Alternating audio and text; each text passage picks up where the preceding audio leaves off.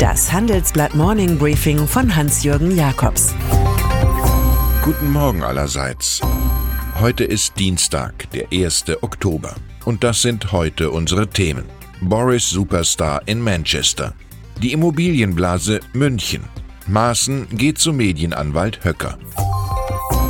Donald Trump. Das Gespräch zwischen dem US-Präsidenten und dem ukrainischen Präsident Volodymyr Zelensky hat beste Chancen zum Telefonat des Jahrzehnts ernannt zu werden. Nachdem wir gelernt haben, wie der Mann aus Washington seinen Gesprächspartner quasi nötigte, Untersuchungen gegen den Demokraten Joe Biden anzustoßen, stellt sich nun Ungeheuerliches dar. Auch Außenminister Mike Pompeo war bei der obskuren Transatlantikrunde mit dabei. Wer weiß, welche Überraschungen dieser Fall noch bietet. Der sich ausufernde Skandal ist jedenfalls eindeutig einer Situation vorzuziehen, in der die Wahrheit zu kurz kommt. Boris Johnson. Einen Tag oder auch zwei darf er wieder Magic Johnson sein, der Held der Brexit-Hardliner. Beim Parteitag der Tories in Manchester sind blaue Kaffeebecher mit Johnsons Konterfei und dem Spruch Lasst uns den Brexit durchziehen, der Verkaufshit. So beschreibt es unsere Korrespondentin Kerstin Leite. Für ein paar Stunden sind all die schweren Themen im Leben des Premiers verschwunden, die Affäre mit einer US-Unternehmerin genauso wie das Bedrängen einer Journalistin oder die Opposition in Westminster. Doch schon morgen muss der Regierungschef nach seiner Rede wieder zurück ins feindlich gesinnte London. Boris Johnson ist zu Kompromissen bereit. Das sagt der ehemalige Staatssekretär Alistair Byrd, der aus der Partei geworfen wurde und auf einen EU-Exit-Deal in letzter Minute hofft. Olaf Scholz. Der Bundesfinanzminister muss die Kohle gegen die Kohle einsammeln. Schon am Mittwoch will das Bundeskabinett den Haushaltsentwurf mit dem neuen Ergänzungshaushalt 2020 beschließen.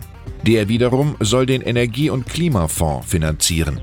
Eingeplant ist, die neuen CO2-Preise für Gebäude und Verkehr sollen bis 2023 knapp 19 Milliarden Euro bringen. An der schwarzen Null soll sich nichts ändern. Sie ist seit Vorgänger Wolfgang Schäuble das Heiligtum deutscher Finanzplanung und das Ärgernis mancher Ökonomen.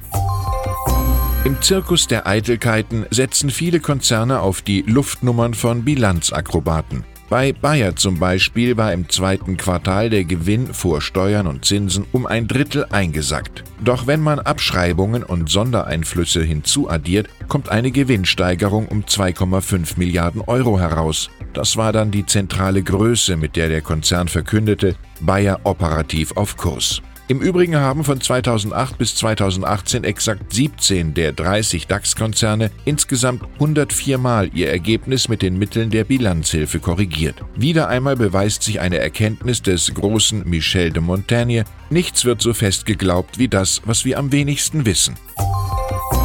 Lassen Sie uns über neue Wege im Wirtschaftsjournalismus reden. In unserem Medienhaus in Düsseldorf vergeben wir am kommenden Dienstag die Friedrich-Vogel-Preise für Top-Arbeiten in den folgenden Kategorien Hörfunk, Print und TV. Die Festrede zum Thema Soziale Marktwirtschaft braucht eine vielfältige und freie Medienlandschaft wird Armin Laschet, Ministerpräsident von Nordrhein-Westfalen, halten. An der ausgedünnten Regionalpresse und der jüngsten Bild-Bams-Glotze-Initiative von Axel Springer wird er womöglich nicht vorbeikommen. Eine Handvoll Tickets konnte ich für Sie reservieren. Bitte eine kurze Mail an jakobs at morningbriefing.de. Weltstadt mit Herz, so wird München genannt. Früher war hier mal die heimliche Hauptstadt und jetzt ist sie womöglich die weltgrößte Immobilienblase. Das stellt nun jedenfalls im Indikativ die Schweizer Großbank UBS in ihrem Global Real Estate Bubble Index fest. An der Isar sind innerhalb von zehn Jahren die Löhne um 15 Prozent und die Mieten um mehr als 40 Prozent gestiegen. Die Stadt macht folglich ihre Menschen arm. Acht Jahreseinkommen für eine 60 Quadratmeter Bude sind keine Seltenheit. In sechs anderen Städten, etwa Frankfurt und Amsterdam, ist die Blasengefahr gemäß Bubble Index ebenfalls hoch. Dafür entspannt sich die Lage in Stockholm, Sydney oder Vancouver. Ralf Höcker er ist einer jener prominenten deutschen Medienanwälte, von denen sich Mandanten allein schon durchs Anheuern Blendgranatenwirkung erhoffen. Der AfD gelang es immerhin mit Hilfe des Juristen, dem Bundesverfassungsschutz zu verbieten, die Rechtsaußenpartei als Prüffall zu bezeichnen. Nun hat Höcker einen neuen, vielleicht überqualifizierten Mitarbeiter, Hans-Georg Maaßen. Der umstrittene Ex-Präsident des Bundesverfassungsschutzes ist dort als Off-Counselor tätig. In der CDU füllt Maaßen die Rolle eines Alleinunterhalters aus, der vor allem bei Werteunion und AfD Applaus maximiert.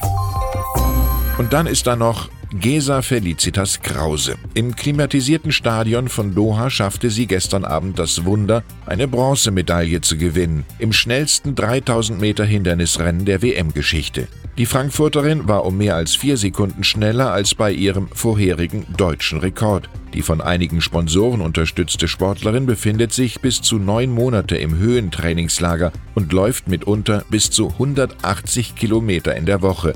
Mit Sokrates applaudieren wir, Wer die Welt bewegen will, sollte sich erst selbst bewegen. Ich wünsche Ihnen einen so bewegungs- wie erfolgreichen Tag. Es grüßt Sie wie immer herzlich Hans-Jürgen Jakobs.